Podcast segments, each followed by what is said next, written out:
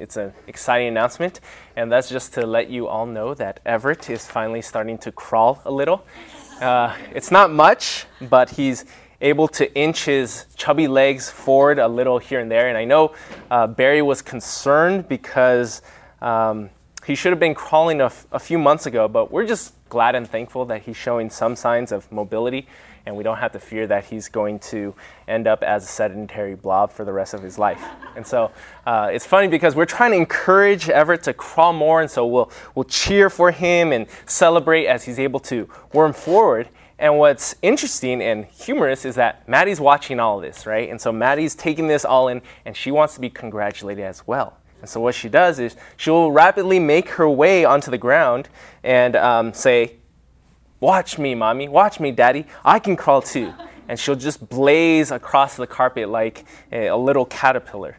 And we're such great parents that um, we'll entertain Maddie and celebrate with her. But it's not like we're all that impressed by her crawling. Well, why? It's obvious, right? Because at her age, she should know she's expected to crawl. And in fact, at her age, that better not be the only thing she knows how to do. She's able to walk, run, skip, jump, talk, sing, sometimes too much. Um, and whenever it gets to her age, if he's only able, uh, he, if he's not able to do the same, we won't be clapping our hands if he only knows how to crawl. You know, if he's 18 and he's still only crawling, that's not an occasion for celebrating, but concern. Why?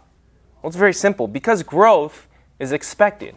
Growth is expected.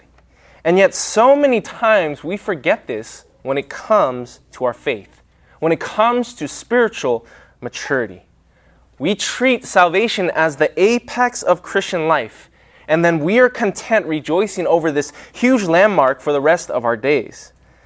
Now, hear me clearly. I'm not diminishing how great it is when a person receives Jesus Christ as Lord and Savior. But that is not the end of the story. There's a reason that conversion is described, even in the Gospel of John, as new birth. New birth, because coming to faith in Christ is only the beginning, not the end all. Baby Christians are supposed to develop into mature Christians. It's expected. And if you're still in the same spiritual spot, five or ten years ago when you first came to faith, that is as disturbing or alarming as a teenager who still acts like a toddler. That's not an occasion for celebrating. The celebration comes and continues as you continue to mature in the faith. You see, the end goal of Christianity is not just conversion, as wonderful as that is. The end goal of Christianity is Christ likeness. Christ likeness. And this is what theologians call sanctification sanctification, that we become more and more like our Lord and Savior. And this morning, we'll see Jesus address how the Christian grows in our passage. So if you haven't, you can go ahead and open your Bibles to John chapter 15. We'll be looking at verses 1 to 8.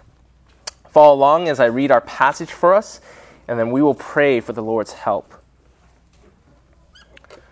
John 15, verses 1 to 8. Jesus says to his disciples, I am the true vine, and my Father is the vine dresser. Every branch in me that does not bear fruit, he takes away. And every branch that does not bear fruit, he prunes, that it may bear more fruit. Already you are clean because of the word I have spoken to you. Abide in me, and I in you. As the branch cannot bear fruit by itself unless it abides in the vine, neither can you unless you abide in me. I am the vine, you are the branches. Whoever abides in me, and I in him, he it is that bears much fruit. For apart from me, you can do nothing. If anyone does not abide in me, he is thrown away like a branch and withers, and the branches are gathered, thrown into the fire, and burned. If you abide in me, my words abide in you. Ask whatever you wish, and it will be done for you. By this my Father is glorified, that you bear much fruit, and so prove to be my disciples. Let's pray. God of utmost importance is the devastating reality that apart from you, we can do nothing. And so we come in prayer to acknowledge our neediness, our desperation for you to come and open our hearts, make known to us your word, that you would show us Christ and speak to us, that we be nourished, edified, encouraged, that you would grant us gro- a growth as we lean upon you, as we abide in you and you in us. So help us now, Lord, to understand the weightiness and the wealth of this passage that our lives might be conformed to Christ, that we might depend and live totally dependent upon Him. We pray these things in Jesus' name. Amen. So, this morning we're going to tackle the topic of sanctification, which is just a fancy term for how we grow as Christians. How we grow as Christians. And if you're following along in our outline, the first point is this we'll first look at the participants, the participants of sanctification. Now, we all know how the Bible begins that in the beginning, God planted a garden in Eden. And in this garden, God planted Adam and Eve to work and watch over the garden. The first human beings, if you think about it, ever created were green thumbs. The story of Genesis continues with God's blessing and commission to them. He tells them, Be fruitful, multiply, fill the earth, and subdue it. And since that day, the people of God literally grew up with agriculture in their backyard. It was part and parcel to their origin, to their mandate, to their thinking, to their everyday life. And this gardening lifestyle became so ingrained and intrinsic to the Israelites that God made it symbolic for them. He gave the people of God a national symbol, a national emblem. We're familiar with this practice today, right? All we have to do is look around the globe. The national symbol for the USA is the bald eagle, right? Noble, fearful, a respectable bird for respectable people. England has a lion. Canada has a maple leaf. China has a fortune cookie. No, just kidding. I don't know what China's is. Might be that. But these national symbols are shorthand, right? They, they're just meant to represent the people. And for Israel, they had a symbol as well. Their symbol was a vine. Their national emblem was a vine. It's because the vine was ubiquitous in their life. It grew and spread throughout their land, reaching everywhere. It was minted onto their coin, their currency. It was even carved and engraved onto their temples. The vine, you see, was Israel's call sign. But notice what Jesus does in our passage. Notice what he says in verse 1. He now bears the symbol of the vine.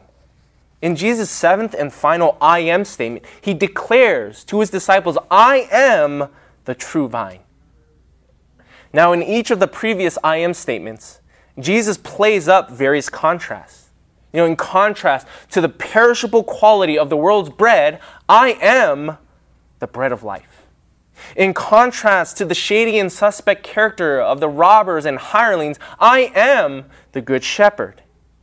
And in our passage, Jesus is doing the same. He is making another comparison, and he brings it out forcefully by putting the accent on one word true. I am the true vine. He is the true vine in contrast, therefore, to the phony vine, to Israel. And everyone in Jesus' day knew exactly what he was talking about. Because if you're familiar with the history of Israel, they were a privileged people. They were handpicked, chosen by God to showcase to the world how good it was to be in relationship with Him. And this was to be accomplished through a simple way God blessed the Israelites so that they could be a blessing to the nations. That by Israel's holy devotion and righteous living, by the fruit, if you will, of their lives, foreign countries would flock to the Israelites because they, the Israelites, had demonstrated what it was like to know, to love, to abide with the one true living God. But what happened? Well, if we read our Old Testament, it's clear. The Israelites failed to do this. We saw this in our scripture reading from Isaiah 5. In that passage, God indicts the Israelites. He uses their call sign, the vine, to condemn them.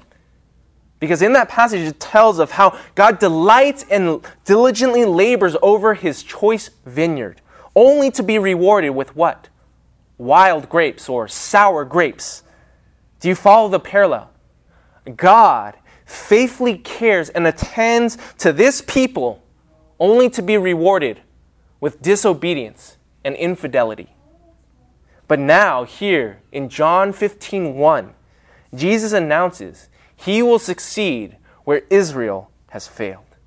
Jesus will be the true vine. He will be the one people gather to and attach themselves to for vitality and life. He will be the source of nourishment and blessing so branches produce good fruit to the honor and glory of the vine dresser. Now, what is this fruit? Here's my basic definition it's the supernatural byproduct or evidence of relying upon Jesus. It's the fruit in your life that can only come as a result of being rooted in Christ. So let me just give you a few examples. First, character. You know, everyone in our day and age is taught to be nice, right? But loving your enemies, the way that uh, the Bible commands us to, is only possible by trusting in Christ. Love, joy, peace, patience, kindness, goodness, faithfulness, gentleness, self control, these are all fruit of a life indwelt by the Spirit and rooted in Jesus.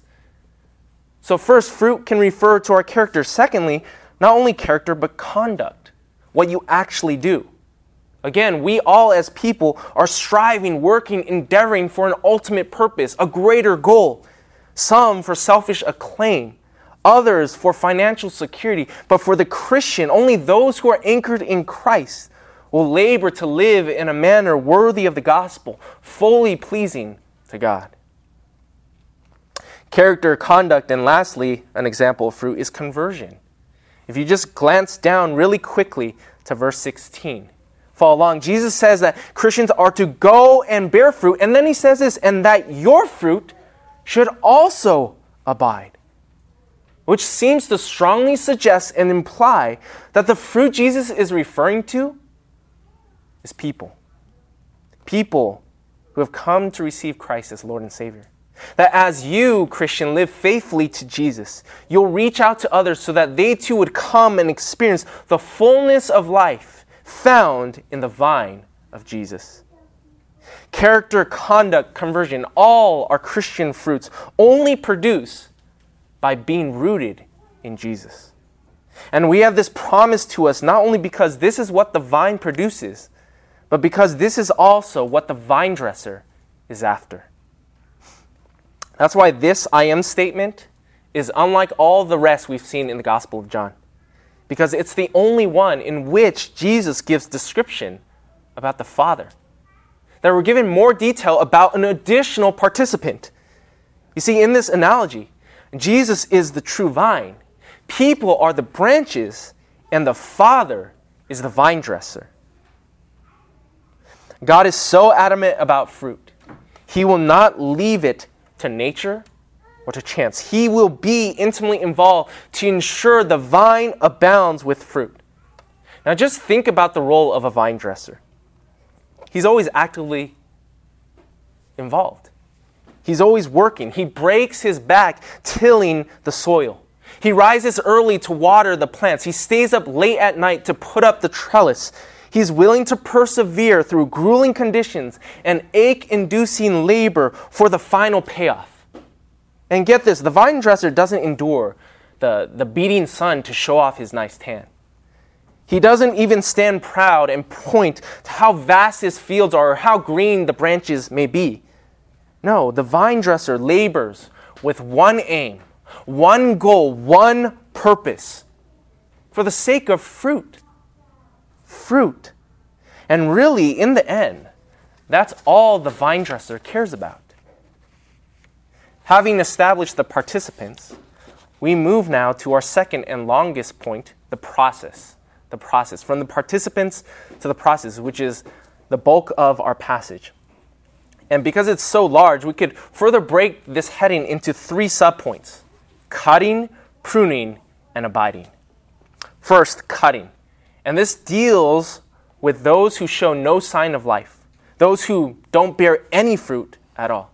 These are people who aren't part of the process of sanctification because they don't have salvation. They aren't saved. Look at verse 2. Jesus says, Every branch in me that does not bear fruit, he takes away. He takes away. And every branch that does bear fruit, in contrast, he prunes that it may bear more fruit. Now let's focus on that first part. Notice what determines how the vine dresser responds. God handles each branch based on whether there is the presence of fruit or the absence of fruit. If there's no fruit, a branch is pointless. It's dead weight, it's just taking up space. So, what does the Father do? He comes and removes it.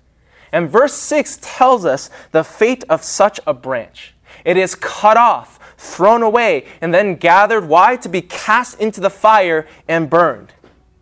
I don't think I need to elaborate on what Jesus is talking about. He's speaking about the fate of those who aren't genuine Christians, those who don't abide in Christ and bear fruit. Now, disclaimer here at Redeemer Bible Church, we believe we are not saved by what we do, but what Jesus has done. We are not saved on the basis of our works, but Christ's work upon the cross. We believe in salvation by faith alone. But listen carefully true faith never comes alone. True faith will show itself in true fruit.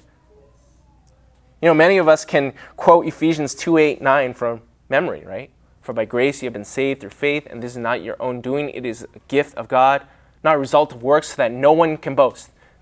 And we put the period there. But we forget that there's verse 10, which reads, For we are his workmanship, created in Christ Jesus for good works, which God prepared beforehand that we should walk in them. Or in the words of Jesus elsewhere, wisdom is justified by her deeds. And so faith is justified, whether you have true faith, is justified by your fruit. You will know them by their fruit. Just look at in our passage at the end of verse 8 that you bear much fruit and prove to be my disciples. So the presence of fruit is not the basis of our salvation, just the byproduct, the evidence, the proof of it. And this is such a relevant rubric because so many t- people today will plead humility when it comes to discerning the authenticity of someone's faith or even their own faith. And so we'll say to ourselves, well, we just don't know someone's heart. Only God can judge. And so if they say they're a Christian, well, then who am I to say that they're not? And yes, that's true to a certain extent, to a certain degree. We do want to be slow about making premature conclusion. But let's not be ignorant and naive either. If it doesn't walk like a duck, quack like a duck, or look like a duck, well, then you have no reason to be confident that creature is a duck. And so, in the same, if a person doesn't look like Jesus, talk like Jesus, walk like Jesus, if there's no semblance of Christ, you have no reason to be confident in anyone's claim to Christianity. Don't confuse being gracious with being foolish. The absence of fruit should make you wonder if there's seed to begin with. After all, that's how God measures the legitimacy of someone's profession by their practice. God evaluates the credibility of faith by the weight of their fruit. So, friends, take inventory of your life. One helpful indicator of whether you are abiding in Christ is whether your life looks more like Jesus today than one year ago. And I use that time frame deliberately because it takes time for fruit to grow. But in time, the fruit should grow, right? There may be a season of barrenness, but not a lifetime. The trajectory of true Christian faith is towards true Christian fruitfulness. So, first, the process involves getting rid of all dead branches by cutting. The vine dresser now turns attention to fruitful branches. And so the second sub point is pruning. Pruning. God is so intent on fruitfulness, He's not satisfied at the presence of one fruit. Sure, the branch that is void of any fruit, God will take away to be burned. But God doesn't just pat the branch that's, that yields one apple and then go and then He goes away content. No, the branch that bears fruit, God prunes so that it produces more. This is a different cutting, a different cutting for Christians. You see, vine dressers prune branches to cut away the excess and to provide more room for more fruit. There's a popular show many of you may be familiar with. Um, I think it's on Lifetime or A&E. I'm not sure. They're all the same to me. Uh, it's a show called Hoarders right? Hoarders. And it's a really fascinating show because the show documents and follows people who suffer from compulsive hoarding disorder. And so these individuals can't discard or get rid of old newspaper clippings or food wrappers or whatever it is that they're obsessed with. And so what do they do? They compile massive collections of this stuff in their homes. They essentially turn their houses into domestic landfills. One episode followed a lady named Shirley, who kept every stray cat in her neighborhood. Every single stray cat. And as a result, her house was infested with 76 cats. 76 cats, of which it was later discovered 35 were dead. 35 were dead because they weren't being fed. Every room in this lady's house was cluttered with feces, and the carpet and furniture was soaked with urine. It was disgusting. And this lad, lady was prosecuted for animal cruelty. It's really quite sad. Her life is in shambles because it pains her too much to part from the very thing that is stifling and suffocating the life out of her. God will not let his children resign to the same tragic end. He prunes us to clear the way for life, to make room so that fruit would abound. And no one denies that it hurts.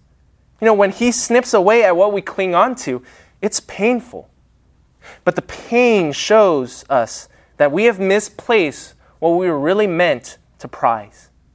The intense pain we feel when money or people fail us is an alarm going off that we're treasuring the wrong things the security of finances or the stability of friendships.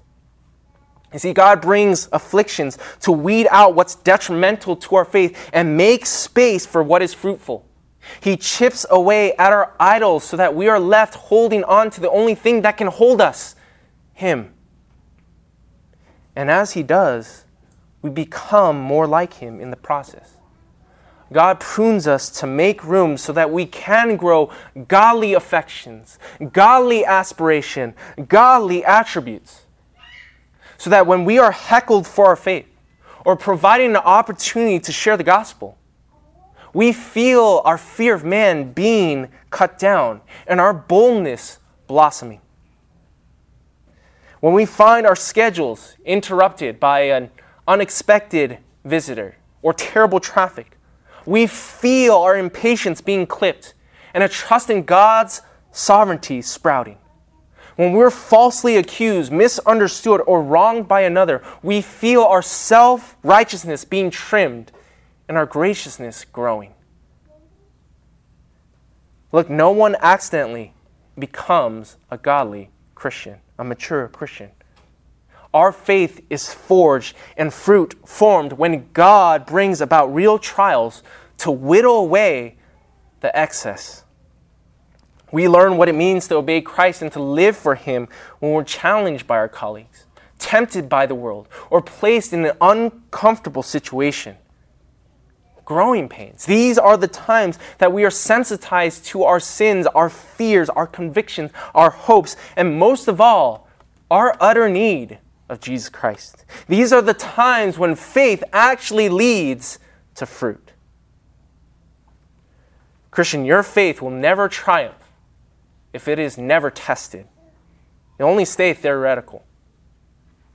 Faith can only be refined through the fire, not without it. And fruit can only abound after pruning, not before it. Church, the pruning is painful. Again, no one will deny that. The pruning is painful, but it's a sign of life. It means you're spiritually alive if you feel it. Pruning is painful, but it's also a sign of His life, of His presence. The vine dresser dedicates the most attention when he has to shear the branch. Otherwise, he might accidentally lop off the whole thing. Trimming requires the vine dresser to come close and be personally engaged. So, beloved, take heart. The pain doesn't mean he is far and away as we might think. The pain is the feel of his breath that he's near. He can only prune you when he's holding you in his hands. And this is accomplished by the word. By the word. Look at verse 3. Already you are clean because of the word that I have spoken to you. Now, this is an allusion. This harkens back to chapter 13, where the disciples are declared clean in Christ for placing their trust in him. And so, what Jesus is doing now is he's connecting the dots. He's giving us the whole scope of the process. He is linking the point of salvation, clean, with the process of sanctification, prune. In fact, in the Greek, the words sound the same prune in verse 2 and clean in verse 3. Katharoi versus kathare, very similar. What's the point? Well, Jesus is making it connected. Both salvation and sanctification are achieved through the Word. Through the Word. You are made clean by believing in Jesus' Word, and you are pruned by Jesus' Word. Jesus prays for his disciples, as we will see in the weeks to come. In John 17 17, he tells them, Sanctify them in the truth. Well, what's truth? Your word is truth. Do you see how the pruning provides an opportunity for the word? Do you see the dynamic between the, the pain God inflicts and the growth that God brings? To help us along, listen to my good friend, the great C.H. Spurgeon. He said this quote, Affliction, or pain, if you will, is the handle of the knife. Pain and affliction is the handle of the knife, but the knife, the actual blade, is the word. Affliction is the dresser that removes our soft garments and lays bare the diseased flesh so that the knife may get at it. Or if you like a more modernized quote, as C.S. Lewis is renowned for saying, Pain insists upon being attended to. God whispers to us in our pleasures, speaks to us in our consciences, but shouts at us in our pains. The pain of pruning prompts us to listen. And many times we only hear God's word once we're hurting. And this is the message he's trying to get across. The final subpoint is abiding. The pruning prepares us, teaches us about abiding. Look at verse 4. Jesus says, Abide in me and I in you. As the branch cannot bear fruit by itself unless it abides in the vine, neither can you unless you abide in me. I am the vine, you are the branches. Whoever abides in me and I in him, he it is that bears much fruit. For apart from me, you can do nothing. Now, you and I don't need to be sharp to catch Jesus' main point in these verses. This passage is loaded with the word abide, which means dwell, reside, remain. And what's intriguing is that it's a command. The image that should be produced in our heads is quite comical. It's as silly as going out these doors, going to those trees in that park, and yelling at the branches. You know, stay here, remain, don't go anywhere, abide. But that just goes to show how silly we are as Christians. That as Christians, we have to be commanded to stay, remain, reside, abide in Jesus. Why? Because abiding is not our go to plan for getting things done, it's unnatural to our day to day living. We all know this. Our knee jerk reaction is to do more. So that when work piles up, we dive in. When a problem surfaces, we search for a practical solution, something we can dig our hands into. But Jesus humbles our proud hearts. We can't import the same method that we find success in the business field or in the school setting when it comes to spiritual vitality. Hear how conclusive this is. Apart from me, you can do nothing. Nothing. You can't manufacture Christian fruit without abiding in Christ. So, what does this abiding, remaining, dwelling look like? We might understand the concept, but how does this translate into our lives? Well, Jesus has already alluded to the solution in the pruning, and he now makes it more explicit in the abiding. Just take a peek at the beginning of verse 7. He says, If you abide in me and my words abide in you. My words abide in you. Here's the hint Jesus offers He equates abiding in Him and He in you with His Word. How does this gospel open up? In the beginning was the Word, and the Word was with God, and the Word was God. A reference to Jesus. And the Word God, Jesus, is with us, and the Word God is in us when we feast and imbibe His holy written Word, the Scriptures, the Bible that you hold in your hands. Psalm 1 picks up on a lot of the same motifs and themes of our passage. Says this Blessed is the man whose delight is in the law of the Lord, and on his law he meditates day and night. He is like a tree planted by streams of water that yield its fruit in its season, and its leaf does not wither. In all that he does, he prospers. Now, that doesn't mean abiding is void of activity, as we might think.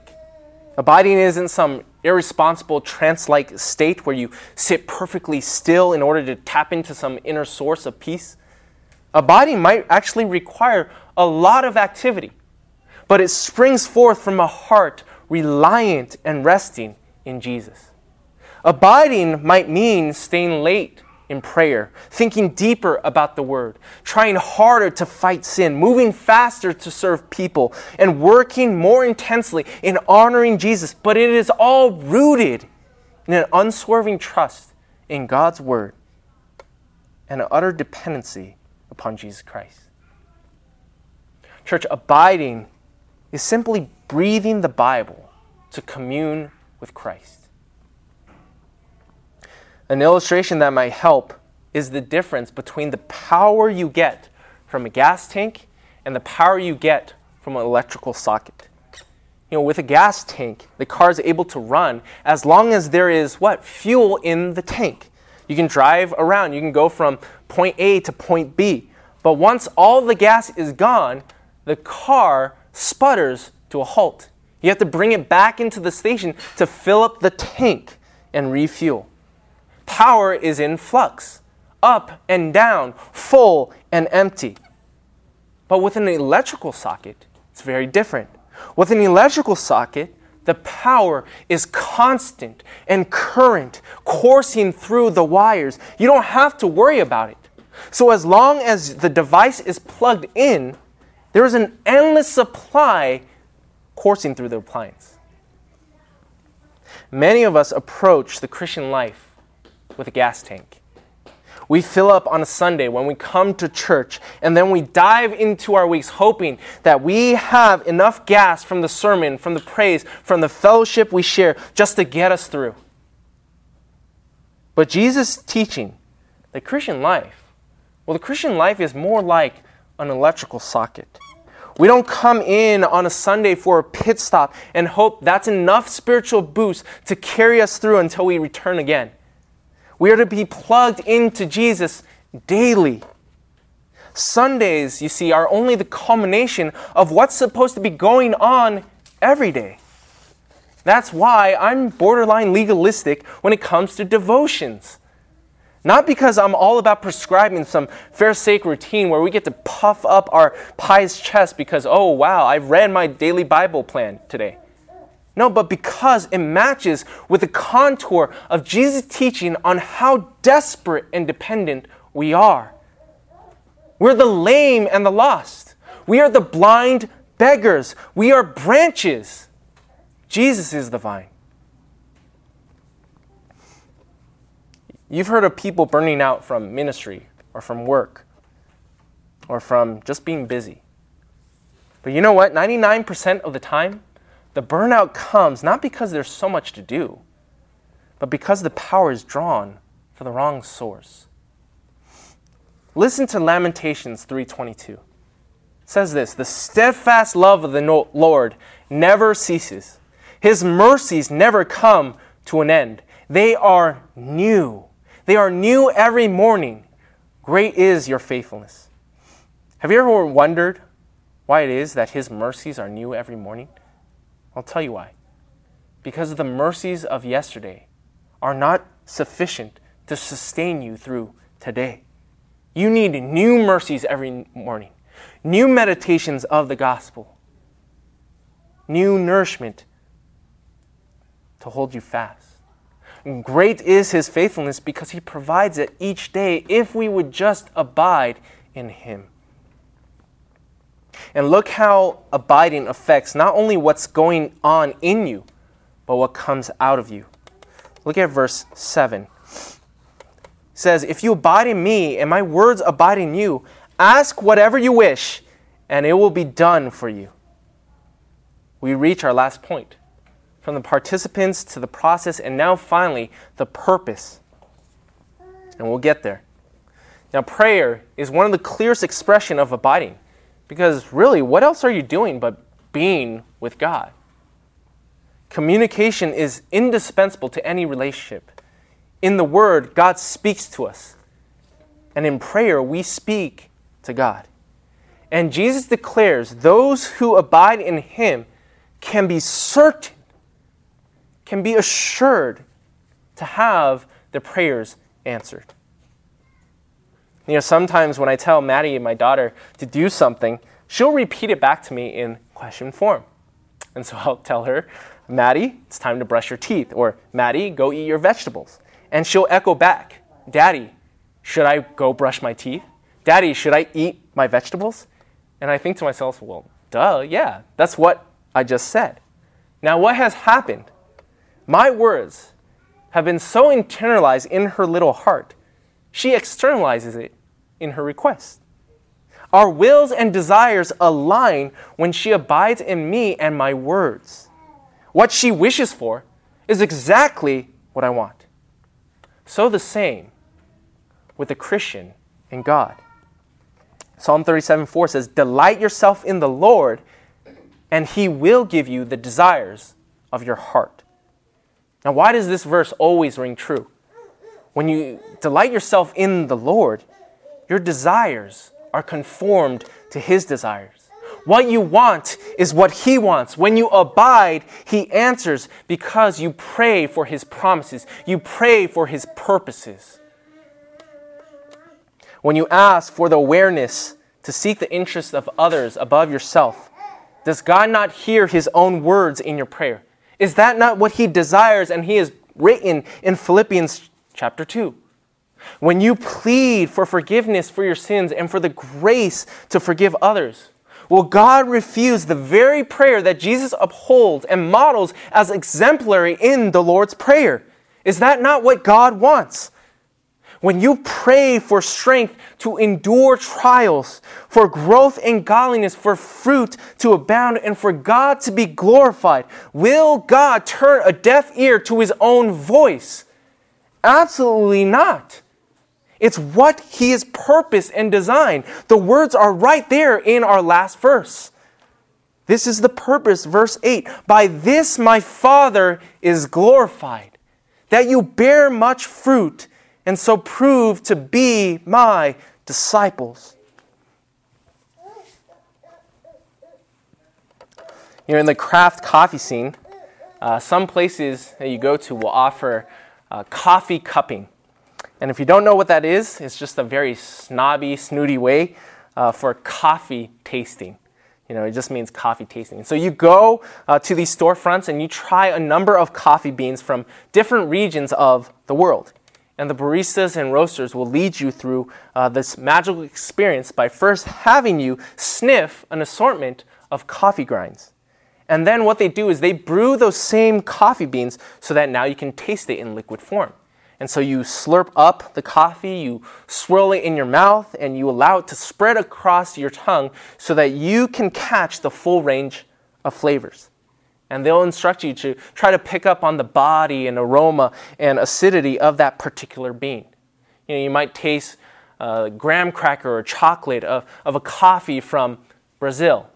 Or you might be more partial to the, to the bright blood orange flavors of a coffee from Burundi.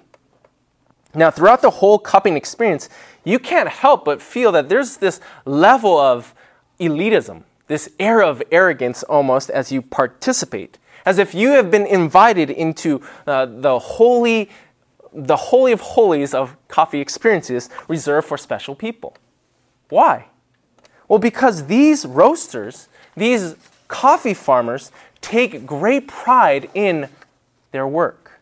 They have spent a lifetime fine tuning and perfecting the best technique to roast and to extract the most sublime flavors from this little fruit, a small coffee bean. So that when people sip on a cup of coffee and remark, This is amazing, the roasters and baristas, they beam with pride and they receive glory for the fruit of their labor how much more so God? He delights and desires your sanctification because he takes pride in the fruit of his labor. And we can find much comfort and confidence knowing that God is fervent for fruitfulness. It gives us hope that God promises and purposes our sanctification, that He is for our growth, not against it, and that He desires it so much that He stakes his name and he takes ownership of his vine and branches. This is why he sent his son, not just to save us, but to ransom and redeem a people for himself. This is why he sends his spirit to guide and conform us into his image. This is why he prunes the Christian, reveals himself in the word, gives us the privilege of prayer, and enfolds us into a community into the church so that we would continue to stir and stimulate one another to bear good fruit for the glory of his name. And by grace and faith, we will do so and therefore prove to be his disciples. Let this passage provoke and produce within you a deepened gratitude for God's work and then a greater desire to participate in it by abiding in Christ. Let's pray.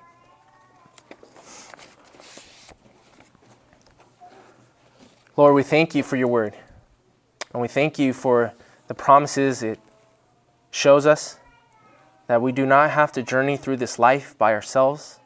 Lord, we do not have to try to produce and manufacture morality or goodness or godliness by our own strength, our own efforts, or intellect. But Lord, you call us to abide in you. That you will not only save us, but sanctify us. You call us to remain in Christ, to dwell upon your word, to seek you in prayer, that our, as our hearts are enamored and captivated by Jesus Christ, Lord, our lives would be conformed to Him, to your purposes, that we would bear much fruit for your glory. And so, Lord, we ask that. Lord, we plead with you to do what you have promised, to grow us in maturity for our joy and for your glory's sake. We pray these things in Jesus' name. Amen.